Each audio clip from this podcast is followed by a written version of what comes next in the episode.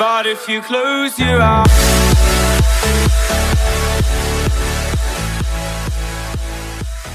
אוקיי, אז ברוכים הבאים לפרק השביעי של העונה השנייה שלנו של סביבה מנצחת. קודם כל, למי שלא מכיר אותי, שמי מתן ניסטור, אני הולך להיות המרצה שלכם להיום, וחברים, יש לנו אחלה של פרק. אבל רגע לפני שאני אציג לכם את נושא הפרק שלנו, אני רוצה להגיד לכם תודה רבה שאתם כאן, אני מאוד מעריך את זה, בייחוד אם אתם עוקבים אחרי כל הפרקים ואתם מקשיבים לזה ברציפות, ובמיוחד גם, וזה משהו שאני ממליץ תמיד, זה לרשום במחברת, לרשום הערות. חלק מתהליך הלמידה זה תהליך הכתיבה. הכתיבה עוזרת לנו להטמיע את החומר עמוק יותר בתוך הזיכרון שלנו. ויש דבר שנקרא אה, פירמידת הלמידה, וזה בעצם אומר שיש לנו כל מיני דרכים ללמוד, אנחנו יכולים להקשיב, אנחנו יכולים לראות, אנחנו יכולים לכתוב, אנחנו יכולים ללמד, ויש כל מיני דרגות, אני ממליץ לכם לחפש את זה, זה נקרא פירמידת הלמידה. ושלב נוסף, מעבר להקשבה באודיו, זה גם לראות את זה בצורה ויזואלית. אז אתם גם יכולים לראות את זה בצורה ויזואלית ולראות אותי מקליט את הפרק הזה, אם תחפשו אותי ברשתות החברתיות. מבטיח לכם שזה יעזור לכם, וגם אני נראה טוב יותר במציאות מאשר בהקשבה בלבד. היום אנחנו הולכים לדבר על הנושא של מחשבות, ורובנו רבים עם הבן אדם החשוב ביותר, שזה אנחנו עצמנו. הרבה מכם פונים אליי ואתם אומרים לי שהרבה פעמים המחשבות שלכם נודדות למקומות שאתם אפילו לא יכולים לשלוט בהם. אז היום אנחנו הולכים לדבר על זה, ושוב, אני קורא לזה מערכת היחסים החשובה ביותר שיש לנו עם עצמנו. כולנו צריכים להיות מסוגלים, ו... ותחזיקו חזק, ממש לשלוט במחשבות שלנו. עכשיו, זה משהו שאפשר ללמוד אותו, אבל זה משהו שלוקח הרבה מאוד זמן, יש כל מיני שיטות וטכניקות, אבל היום אני קודם כל רוצה לדבר איתכם על נושא שנקרא מחשבות רעות. אנחנו נפתח במשפט שנקרא, אם אין אויב מבפנים, אז גם אין אויב מבחוץ. במילים אחרות, בדרך כלל שאנחנו בריב עם עצמנו, ותגידו לי אם זה קורה גם לכם, זה קרה גם לי הרבה פעמים, אני כמובן עובד על זה, וזה קורה להרבה אנשים שאני מלווה אותם באופן אישי, הם אומרים לי, אני יכול לשכב במיטה, סוף היום, רגוע לגמרי, רוצה להירדם כבר, כולי שלו ובחושך וכיף לי, ופתאום תקפוץ לי לראש איזושהי מחשבה שקרתה אתמול, היום, לפני שנים בכלל, ואני לא אצליח להוציא אותה מהראש שלי. זה יתחיל להשפיע בכלל על הטמפרטורה של הגוף שלי, אני אתחיל להתגרד, אני אתחיל להתעצבן, אני פתאום לא אצליח להירדם, וזה לא פחות מפוגע לאותם אנשים באיכות החיים שלהם. ולכן הנושא הזה של להיות שלווים עם עצמנו, או להיות במקום של מחשבה שהיא טובה ושהיא חיובית, ואנחנו נדבר על זה, בעיניי זה כלי מעולה לשיפור איכות החיים, ולא פחות מזה. עכשיו, בפרק הקודם זרקתי איזשהו משפט שאני רוצה להרחיב אותו עכשיו. לקראת סוף הפרק הקודם, פרק 6, דיברתי על זה שיש לנו שתי אפשרויות להתמודד עם הסיטואציות. אופציה ראשונה להתמודד עם סיטואציות שקורות לנו בחיים, זה לנסות ולהשפיע על הסיטואציה, לנסות ולשנות אותה. עכשיו, אני הראשון שיגיד שכולם מסוגלים להכל ושהכול אפשרי, אבל ברוב המקרים, או אתם יודעים מה, בהרבה מאוד מהמקרים, אין לנו את היכולת להשפיע על הסיטואציה. בואו ניקח משהו, נגיד אני מתכנן אה, לצאת לריצה ויורד גשם. עכשיו, אין לי יותר מדי מה לעשות בנושא, ואם אתם יכולים לעשות משהו בנושא, אז תיצרו איתי קשר, נעשה פה איזה שיתוף פעולה מעניין על שליטה במזג האוויר, אבל רוב האנשים לא יכולים להשפיע על הנושא הזה של שליטה במזג האוויר. ורוב האנשים, יכול להיות, ייתנו לזה להשפיע עליהם ולבאס אותם, וכנראה גם לא לצאת לריצה. האופציה השנייה שאנחנו יכולים לעשות זה לשנות את איך שאנחנו תופסים את הסיטואציה ולהגיד, איזה כיף, אז עכשיו אני גם לא אזיע. אפשר לצאת לריצה בגשם. במילים אחרות, שני אנשים יכולים להיות באותה סיטואציה ולתפוס את הסיטואציה בצורה שונה לגמרי. לאלו מכם שמכירים את ג'ים רון, ואני ממליץ מאוד להקשיב ולשמוע את התכנים שלו, הוא נותן דוגמה מאוד יפה. הוא מדבר על זה שיש שני אנשי מכירות, והם מסתכלים החוצה מהחלון, והם רואים שיורד גשם. הם רואים שיורד גשם, והאיש מכירות אומר לעצמו, וואו, איזה יום נורא לצאת ולעשות מכירות, כי יורד גשם. אז הוא לא יוצא ולא עושה מכירות, וגם לא מרוויח כסף. האיש מכירות השני מסתכל על הסיטואציה ואומר, וואו, יורד גשם בחוץ, כולם הולכים להיות בבית. בטוח גם אנשי המכירות. והוא יוצא ועושה את המכירות שלו. והשליטה של המחשבות שלנו לגבי הסיטואציה, זה משהו שאם אנשים יצליחו ליישם את זה ביום-יום, אני מבטיח לכם שהתוצאות שלכם ישתנו לגמרי. זה נקרא מסגור מחדש, או ריפריימינג בשפה המקצועית. זה בעצם אומר ששני אנשים יכולים לחוות את אותה סיטואציה, ולחוות תחושות שונות לגמרי, מחשבות שונות לגמרי, רגשות שונים לגמרי, וכמובן גם פעולות שונות לגמרי. אם אני וסבתא שלי נעלה על רכבת הרים, אז בוא שנייה נדמיין את הסיטואציה של סבתא שלי לידי, ושנינו חוגרים את החגורות ועולים על רכבת הרים, נגיד, אה, לא יודע, בישראל, למרות שזה די מאפן, אבל סבבה. ואנחנו עושים את הרכבת הרים, אני כולי צרח מהתרגשות ואיזה כיף, וסבתא שלי אולי תישאר על הכיסא כזה עם הראש נטוי הצידה, ומד"א יצטרכו לפנות אותה. עובדתית, יש פה שני אנשים שחוו את אותה סיטואציה וחוו רגשות ופעולות שונות, כשהם בעצם היו באותו המקום. וזו העצה הכי טובה שאני יכול לתת לאנשים כשהם אומרים כמה שקשה בחוץ, או כמה שמר גורלם, או שעשו להם ושתו להם. אני פוגש הרבה מאוד אנשים שמנסים באמת להשפיע, באמת, על דברים שאין להם שום יכולת להשפיע עליהם. אני אתן דוגמה של הפגנות. הרבה פעמים אנשים יוצאים להפגנות, והם לא מבינים בכלל למה הם יוצאים להפגין. אז אני הולך להסביר לכם. הסיבה האמיתית שאנשים יוצאים להפגין, זה בשבילם. ההפגנה היא תמיד בשביל המפגין. יכול להיות שההפגנה גם תעשה איזה שינוי אדיר והיו מהפכות בעולם, אבל ברוב המקרים, וזה ההפגנות גם שלא כל כך שומעים עליהן, ההפגנות האלה לא כל כך משנות משהו, הם מנסים להשפיע, אבל בסוף יש אנשים אחרים שצריכים לקבל את ההחלטה. בדרך כלל ההפגנה היא כדי שהמפגין ירגיש עם עצמו שהוא באמת עושה משהו, ושהוא משפיע, ושהוא צועק את הכאב שלו. באמת שזה נותן לו אחלה של תחושה, וזה נותן לו תחושה שהוא משפיע ושהוא תורם, אבל האם יש קשר ישיר? לא בטוח, ותלוי גם כמה ההפגנה הזאת אגרסיבית, ואנחנו לא עכשיו בענייני חלוקת טיפים לאיך אה, להשפיע על הממשלה או דברים כאלה, אבל בדרך כלל ההפגנה היא בשביל המפגין. אז הדוגמה הזאת היא דוגמה קלאסית לאיך אני בעצם יכול לתפוס סיטואציה שהיא חיצונית, ושאולי היא בכלל לא בשליטתי. אני יכול לנסות להשפיע על הסיטואציה, ולא בטוח שזה יעבוד, בואו ניתן דוגמה אחרת. מישהו לא אוהב אותי. אז אני יכול לנסות ולהשפיע עליו שיאהב אותי. אני יכול uh, לדבר איתו ו- ולהראות לו שאני אוהב אותו, ולנסות ולנסות. אבל לא בטוח שזה כבר בשליטתי. יכול להיות שמה שאני צריך לעשות זה לשנות את הלך המחשבה שלי לגבי אותה סיטואציה, ואולי להתמקד בעצמי ולהמשיך הלאה. ובעוד שזה מאוד קל לתת את הטיפים האלה ולהגיד את זה, להרבה מאוד אנשים קשה לקבל את זה וגם ליישם את זה, כי זה קצת נותן לאנשים את התחושה של אין להם באמת שליטה על החיים שלהם. אז זה לא נכון, לכולנו יש שליטה על החיים שלנו, אבל זה תלוי מה הפעולות שאנחנו בוחרים לעשות. יש פעולות שהן נכונות יותר, ויש פעולות שעדיף שנימנע מהן, והפעולה שאני תמיד מעדיף שאנשים יעשו, הם ישאלו את עצמם, מה אני יכול לעשות שהוא בשליטתי, שישפיע על חיי בצורה ישירה.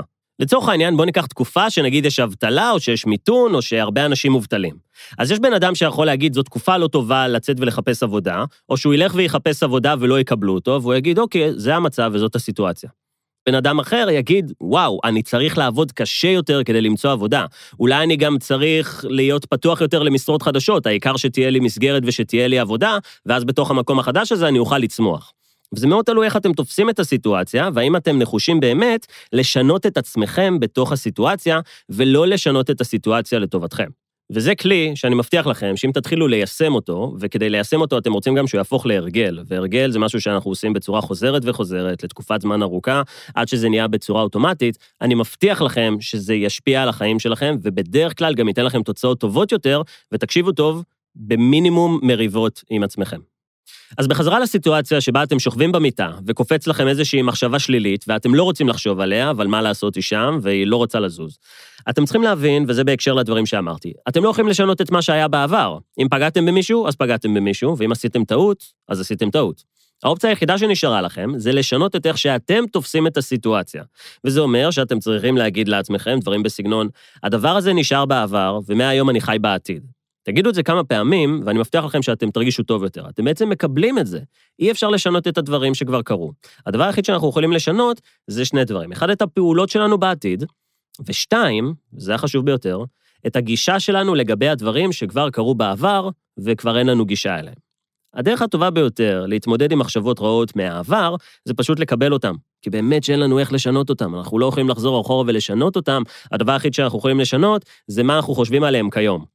ובהנחה, ובשאיפה, זאת גם המטרה, שככל שאנחנו הולכים ומתבגרים, והזמן חולף אנחנו נהיים גרסה טובה יותר של עצמנו, אנחנו לומדים גם לסלוח לעצמנו על טעויות שעשינו בעבר. עכשיו אני אגיד לכם למה מחשבות שליליות זה דבר שהוא כל כך בעייתי.